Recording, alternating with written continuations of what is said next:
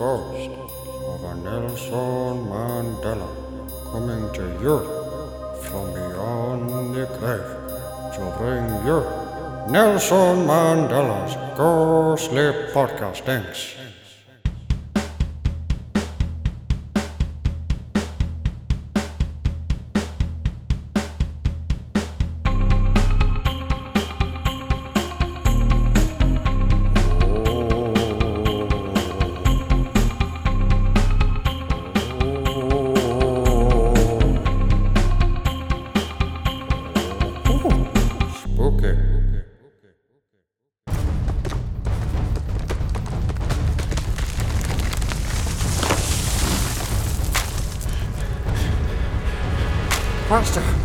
And faster.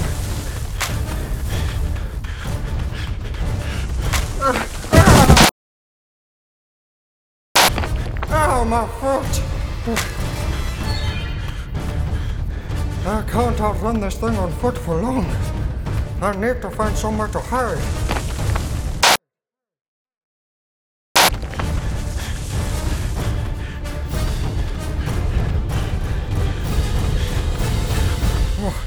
Thank goodness, a ghostly cave. I should be safe in here for now. You know, I don't just call this a ghostly cave because of a fondness for superlative adjectives. You see, everything in the ghostly plains is a ghost of something that was once of the world of the living.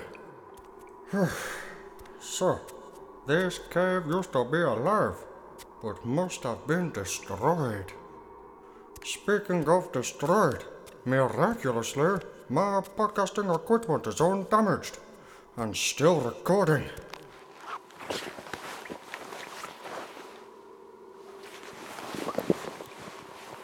Hello, man.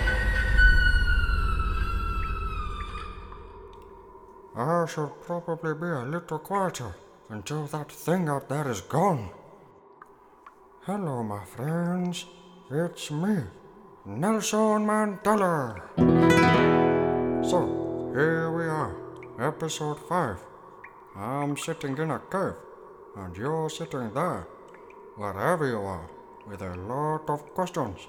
And whereas not telling my past self the whole story during that telephone call served a higher purpose, I owe you some answers. I think the beast is gone. I'll start a fire and we can get down to business.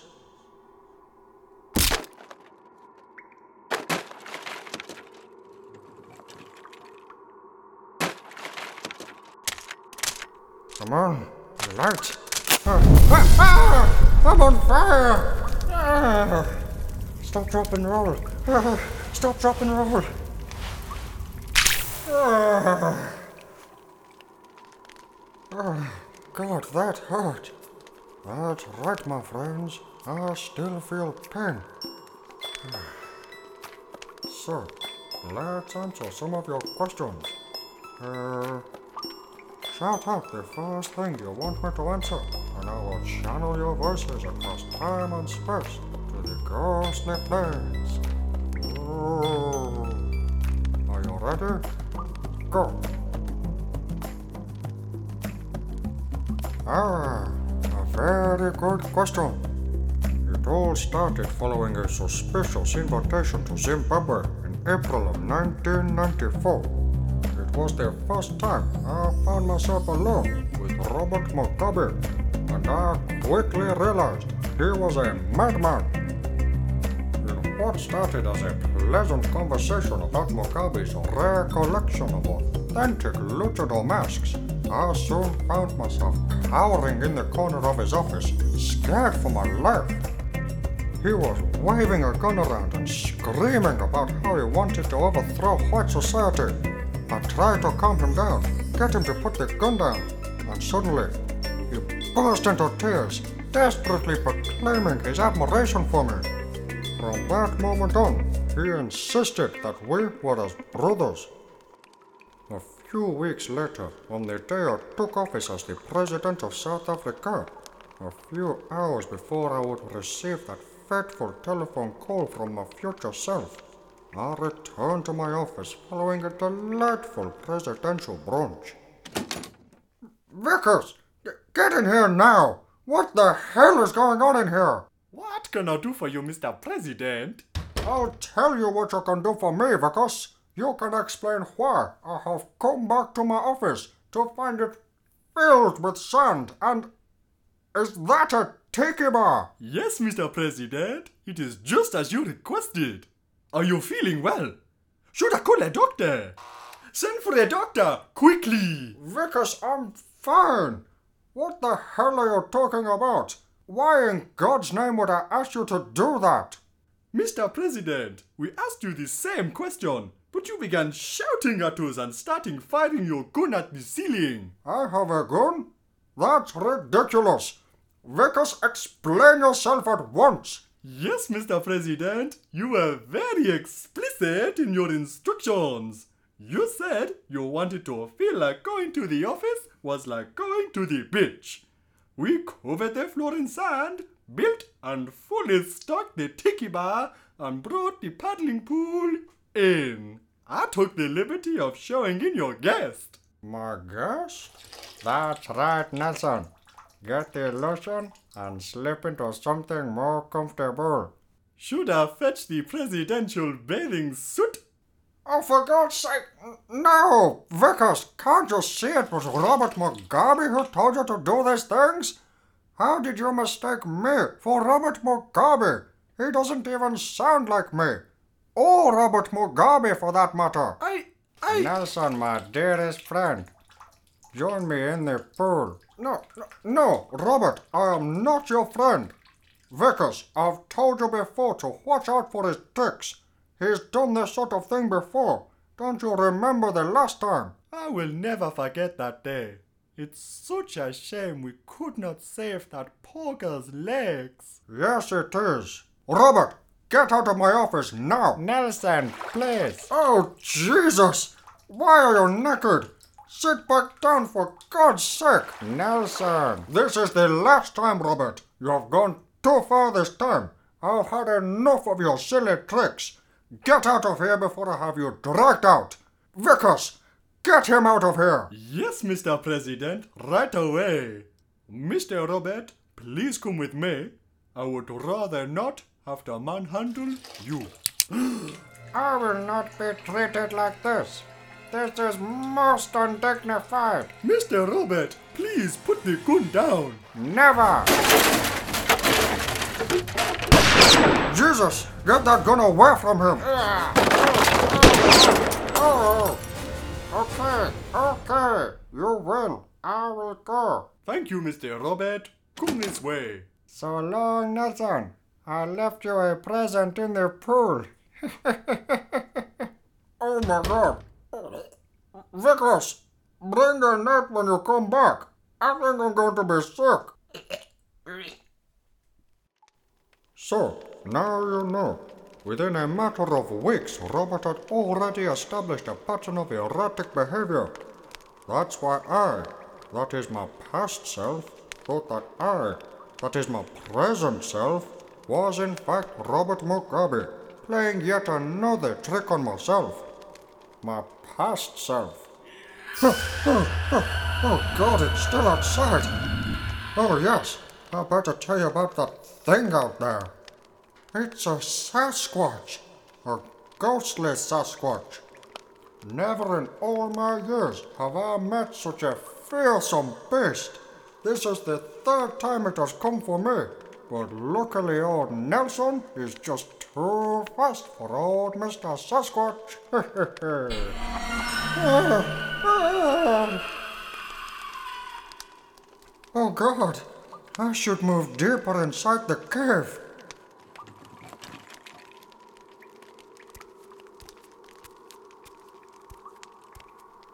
Who would have thought that it was so easy to record a podcast things on the move? So, what's next? Oh, cave paintings. They just about remind me of the hieroglyphs in Egypt. In 1994, I wrote that I had always been fascinated with Egypt as it is the cradle of African civilization. I always felt that my fascination was more than just an amateur interest in Egypt's archaeological history. I believe that it is important for African nationalists to be armed with evidence to dispute the fictitious claims of some whites that Africans are without a civilized past that compares with that of the West.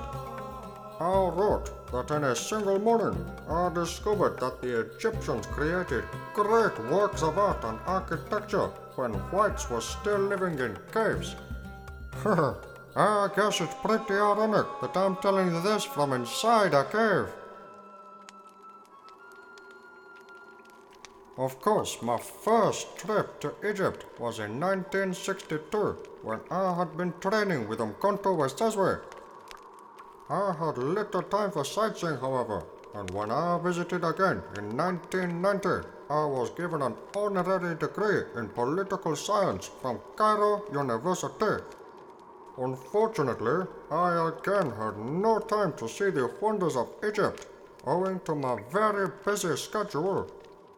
On the 21st of October 1997, in my third visit to Egypt, I arrived in Cairo on the first leg of a North African tour that would eventually take me to Libya despite the objections of the United States. Of course, international flights to Libya were banned under sanctions imposed by the United Nations in 1992. And during my visit, I had reiterated South Africa's policy on the sanctions imposed by the United Nations to force Libya to hand over two suspects in the 1988 bombing of Pan Am Flight 103 over Lockerbie. But Libya had been a strong supporter of the South African liberation movements during the struggle against apartheid, and shortly after my arrival in Libya, I had spoken to reporters saying, Those who say I should not be here are without morals. I am not going to join them in their lack of morality. This man helped us at a time when we were all alone, when those who say we should not come here were helping the enemy. I greeted Colonel Gaddafi saying, My brother leader, my brother leader, it is good to see you. And I gave him a kiss on the cheek. I learned a great deal about Libya during my trip. For instance, did you know that there are no electricity bills in Libya? Electricity is free for all its citizens. Also, all banks in Libya are state owned and loans given to citizens are at 0% interest. Also, if a Libyan was unable to find employment after graduation, this state would pay the average salary of the profession until they found a job. And if a Libyan citizen wanted to take up a farming career, they received land, a house, equipment, everything they needed to start a farm, free from the government. Also, a portion of Libyan oil sales is credited directly to the bank accounts of all Libyan citizens. And all expectant mothers receive 5,000 US dollars to help in the birth of a new child. So, as far as US objections went, I thought, to hell with them. But I digress. I was in Egypt once again. I had two days before I would fly to Tunis, before I would travel by car to Libya. The trip began at a ceremony in Cairo. President Mubarak and I awarded each other our country's highest honors. I received the Collar of the Nile, and I presented President Mubarak with the Order of Good Hope, and I thanked Egypt for its support during the long and brutal years of white minority rule in South Africa.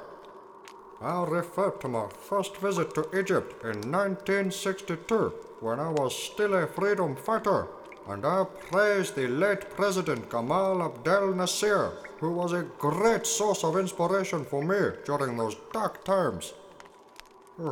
I hated ceremonies.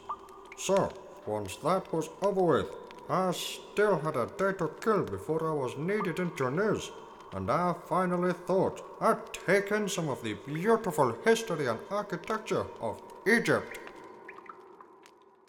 I had, of course, wanted to visit all the sites Abu Simbel, the Valley of the Kings, but of course, my heart had always yearned to see the great pyramids of Giza. I had arranged for a guide and a small security contingent to take me on a day trip to the Great Pyramids. We had set off long before dawn, and by morning, the pyramids were in sight. I was sat in the front passenger seat of a 4x4, my head back, enjoying the sunshine and the cool breeze. My aviator sunglasses on, playing with the Collar of the Nile given to me by the president, and sipping water from a canteen that had been given to me by a mysterious peasant boy back in Cairo. I remember feeling good. I took in a deep breath and felt content for the first time in as long as I could have remembered. Finally, some time just for myself. Suddenly, we were set upon by a car filled with highwaymen.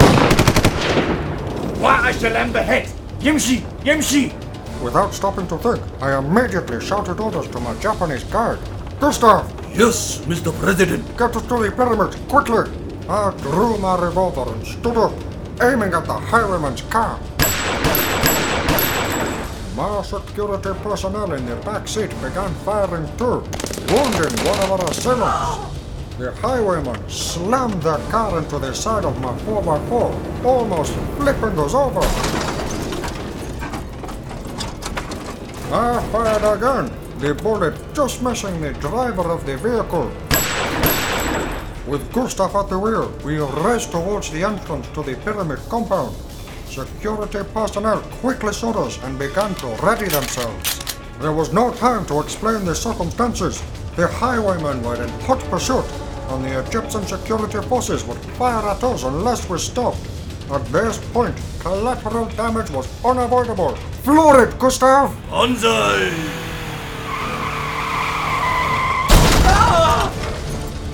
We slammed through the fence, and the Egyptian soldiers dived out of the way.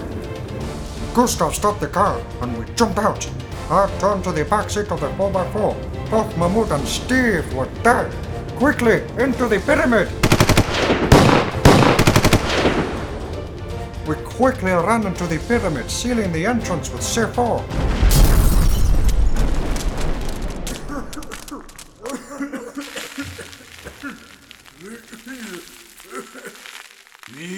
Are. Damn it, Gustav! Now is not the time for your incessant pessimism. Oh, but how will we get out of? There is only one exit. Gustav, don't be a fool. The robber's entrance may be the entrance used today, but there were many exits built into the pyramid. How can you be sure that the exits exist? Look at where we are. The pyramids defy the explanation of their origin. They represent such a feat of architecture that modern architects do not believe that they could replicate the work with even today's technology. Do you think that builders so advanced would forget to put in a fire escape for God's sake? Now come on, follow me. I turned on my flashlight and began leading us into the pyramid. The explosion had filled the shaft with dust from the falling debris, and the flashlight failed to illuminate anything more than a few feet through the thick layer of dust that hung in the air. Slowly, we made our way through the passageway until we reached a sign. What does it say? I cannot read our English. Descending passage. Warning. Entrance forbidden. Huh, I don't think we should go down here. It sounds very dangerous. Nonsense. It will be fine. Mr. President, I'm sure access is forbidden for a reason.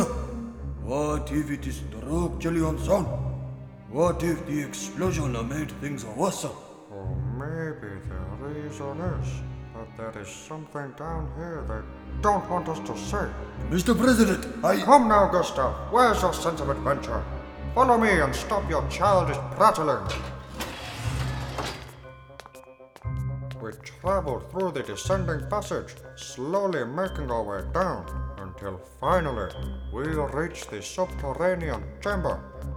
By now, the dust had cleared, or at least had not yet penetrated this far down into the pyramid. We entered the chamber. It was dark. There's nothing here. Don't be so quick to jump to conclusions, Gustav. I shone my flashlight across the chamber. From what I knew of the subterranean chamber, it was never finished, and some scholars believe that it had been a mistake. Builders as sophisticated as those who built the pyramids aren't likely to be the sort that make mistakes, I thought to myself. I moved further into the chamber. Mr. President, we should go. Be quiet, Gustav! I think I can hear something. As I approached the far side of the chamber, the sound grew louder, and the Collar of the Nile shimmered with a faint blue light. Did you see that? Mr. President, I must insist that we leave at once. I ignored Gustav and reached out my hand. Could feel the wall on the far side of the chamber pulsing. I touched the wall, and suddenly the stone pushed into the wall as I applied pressure to it. The room began to shake, and suddenly a stone monolith began to rise from the floor in the center of the chamber. It quickly rose out of the ground, and once the dust had settled, I cautiously approached it and slowly reached out my hand. I'm sorry, Mr. President, but I must ask you to stop right there. Very good. What? Gustav pulled a gun on me and pointed it at my head. Gustav, what are you doing? I cannot allow you to discover the secret of the pharaohs. The secret of the pharaohs? What the hell are you talking about? Goodbye, Mr. President. This chamber will be your tomb. Gustav, wait! I quickly drew my pistol. Gustav stood staring at me for a moment, and then he collapsed to the floor. I stood alone in the pyramid, looking at Gustav's fallen body. I felt betrayed. Who the hell was he working for? And what had he meant by the secret of the pharaohs? Suddenly, I heard an echo come from inside the descending passage.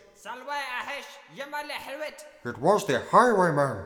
I quickly ran towards the descending passage and headed up, taking an adjoining tunnel away from the highwayman just as their flashlight beams began to dance upon me.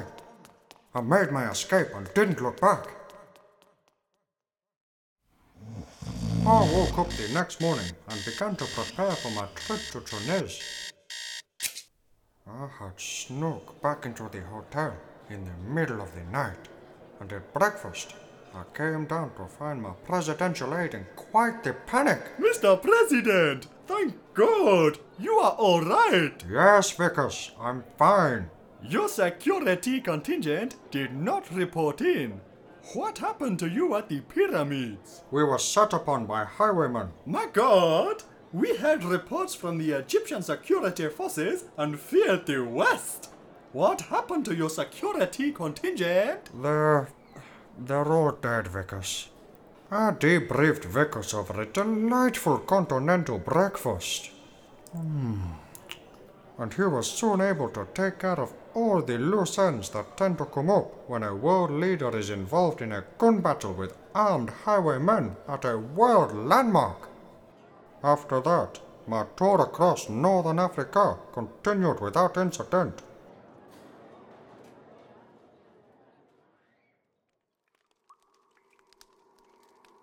Of course, after my past self's telephone call with his future self, my past self knew that he would have to return to Egypt once more to discover the secret of the pharaohs. It was the 15th of June, 1999, the day after I left office as President of South Africa, and once more I found myself at the Great Pyramid of Giza. This time, my efforts to reach the pyramid went unhindered. and after paying a considerable bribe to the Egyptian security forces, I was allowed to enter the Great Pyramid unsupervised. Once more, I squeezed myself into the tight descending passage. Once more, I made my descent into the subterranean chamber. Once more, wearing the Collar of the Nile, and once more, I slowly reached out my hand and touched the throbbing monolith. And suddenly, I was transported back in time to ancient Egypt. I looked around the chamber, and it was transformed. It was lit up with torches. The walls and floor were smooth stone, and the monolith itself was covered in hieroglyphs. The few that I managed to focus on seemed to foretell of future catastrophes the rise of an empire, the exile of a people, the fall of two towers, and the rise of a tyrant. I looked around and saw that the chamber was filled with chanting worshippers. They were conducting some sort of ritual, gathered around the monolith, surrounding me in the center of the chamber. Uh, hello, I said. They ignored me. Hello, I said a little louder. Still, they ignored me. Hmm, I thought. Perhaps they can't see me. A high priest entered the chamber, flanked by several guards on each side, and around the priest's neck was the Collar of the Nile. I looked down at my own neck to see if I was still wearing my collar, the one from back in 1999, but it was gone. My clothes too had changed. In place of my pinstripe blue suit were papyrus rags that barely covered my genitals. I looked back at the priest as he approached the monolith.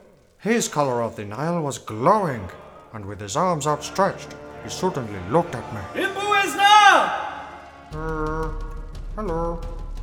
The priest pointed at me, and the guards that had accompanied him into the chamber suddenly scrambled into a frenzy to apprehend me. I looked around desperately for something to defend myself, but quickly found myself at the end of a spear. Sunokta! Two of the guards roughly grabbed me by the arms, and then I was hit over the head.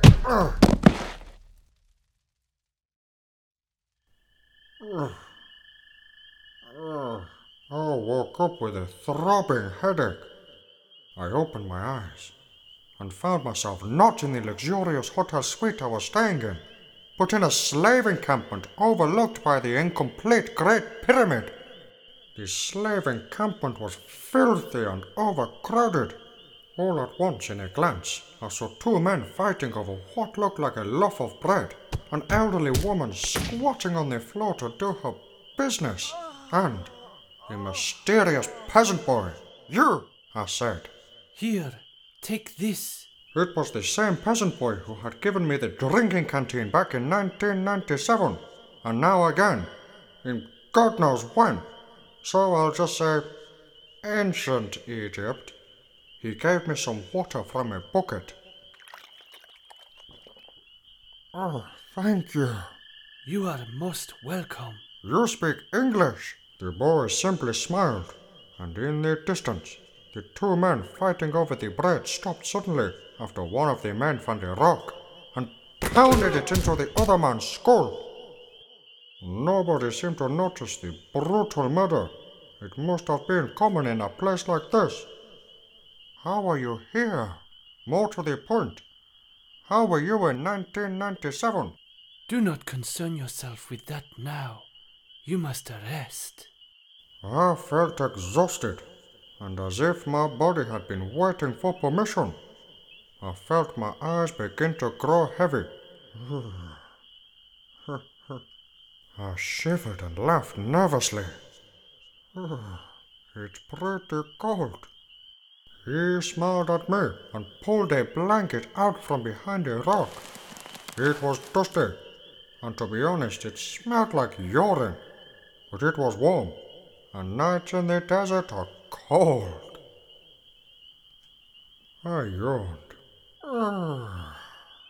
closed my eyes, and fell into a dreamless slumber.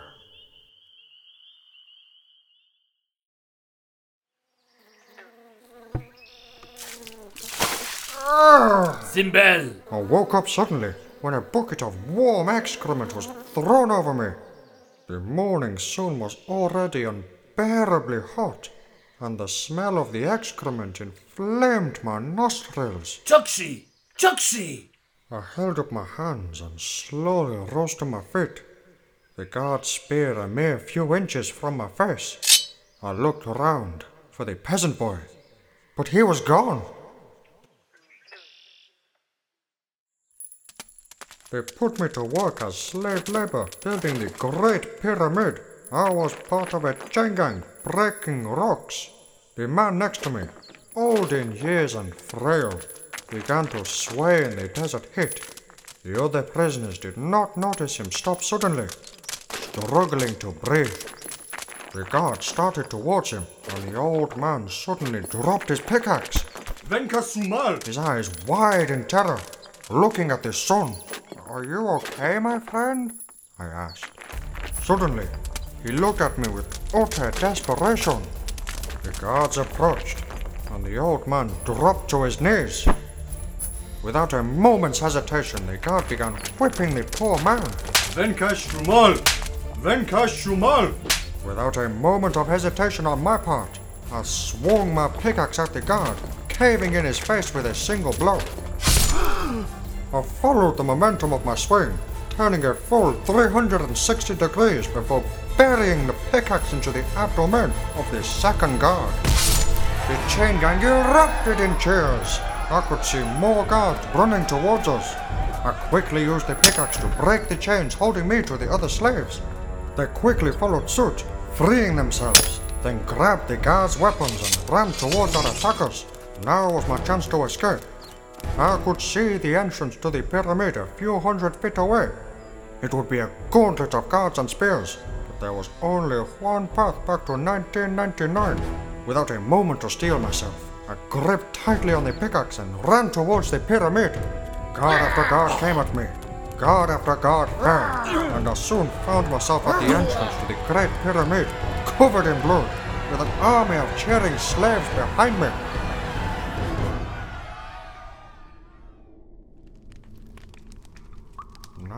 Was in the pyramid. I would need a different tact. It would appear that the guards inside the pyramid were not aware of the chaos outside, and so I began to sneak towards the subterranean chamber.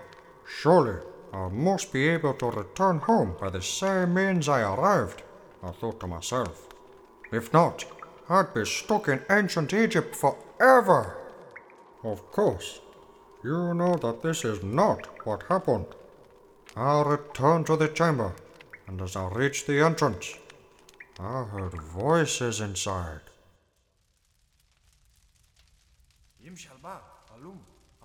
I crept inside, hiding behind some debris so that I could eavesdrop on their conversation. I soon saw that one of the voices belonged to the Pharaoh. He was stood in the finest silks, with beautiful bronze skin, accompanied by a brute of a man that must have been his personal bodyguard.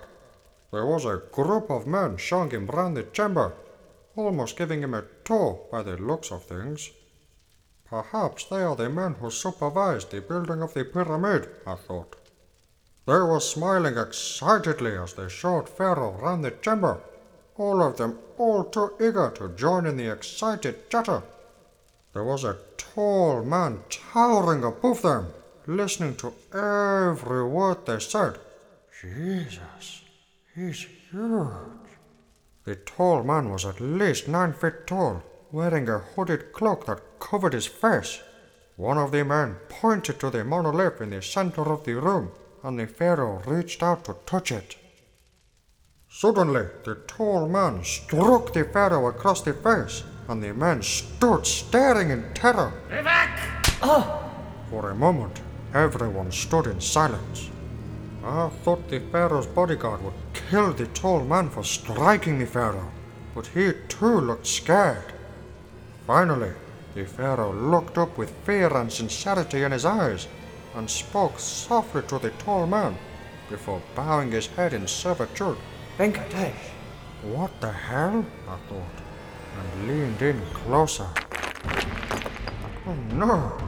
As I leaned forward, I knocked some of the stones loose from the pile of debris and gave away my position. Suddenly, the tall man looked at me with utter shock, and with an arm outstretched, pointed to me and screamed. I made a run for the monolith as all of the men in the room descended upon me. As the tall man reached out his hand to seize me, I caught a glimpse of his face beneath the hood. His skin was grey, and he had huge black eyes. I leapt forward, reaching for the monolith. My eyes closed in terror as I felt his cold hand touch my neck, whilst I simultaneously touched the monolith.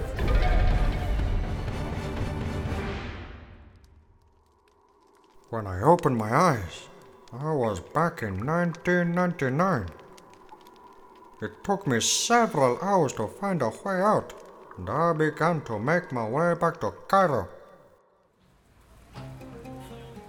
By the time I got back to Cairo, I was exhausted. My mind burned with questions. Where was the nearest toilet? And what was the secret of the pharaohs?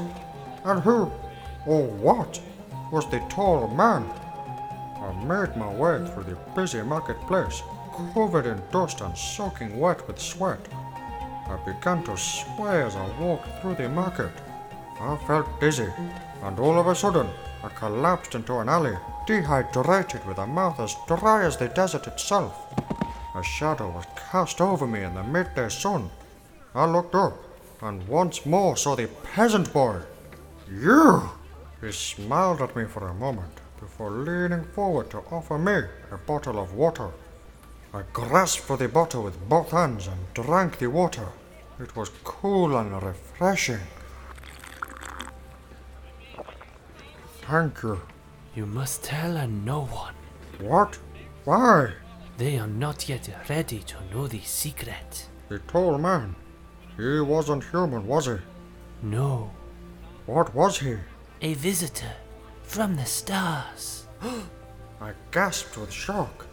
I need to tell the world. They're not yet ready to understand who they are, much less who they were.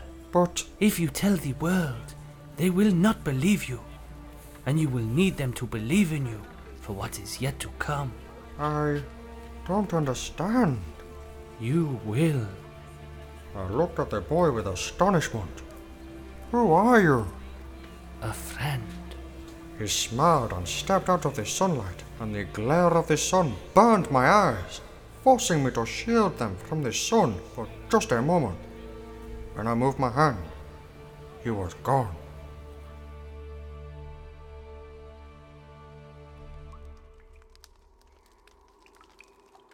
So, there you have it, my friends. I kept this secret for all these years. The tall man was the architect of the pyramids. The tall man was an alien. Of course, many learned scholars have floated this theory before, but I'm here to tell you that it's true. Every word of it. Many years later, I would be abducted by aliens. But that is another story altogether.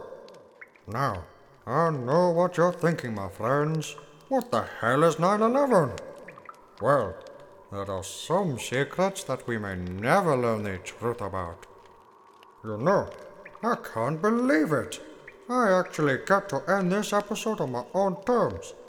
I think I'll stay here for the night. This cave is pretty cozy. Good night, my friends. This is the ghost of Nelson Mandela wishing you a.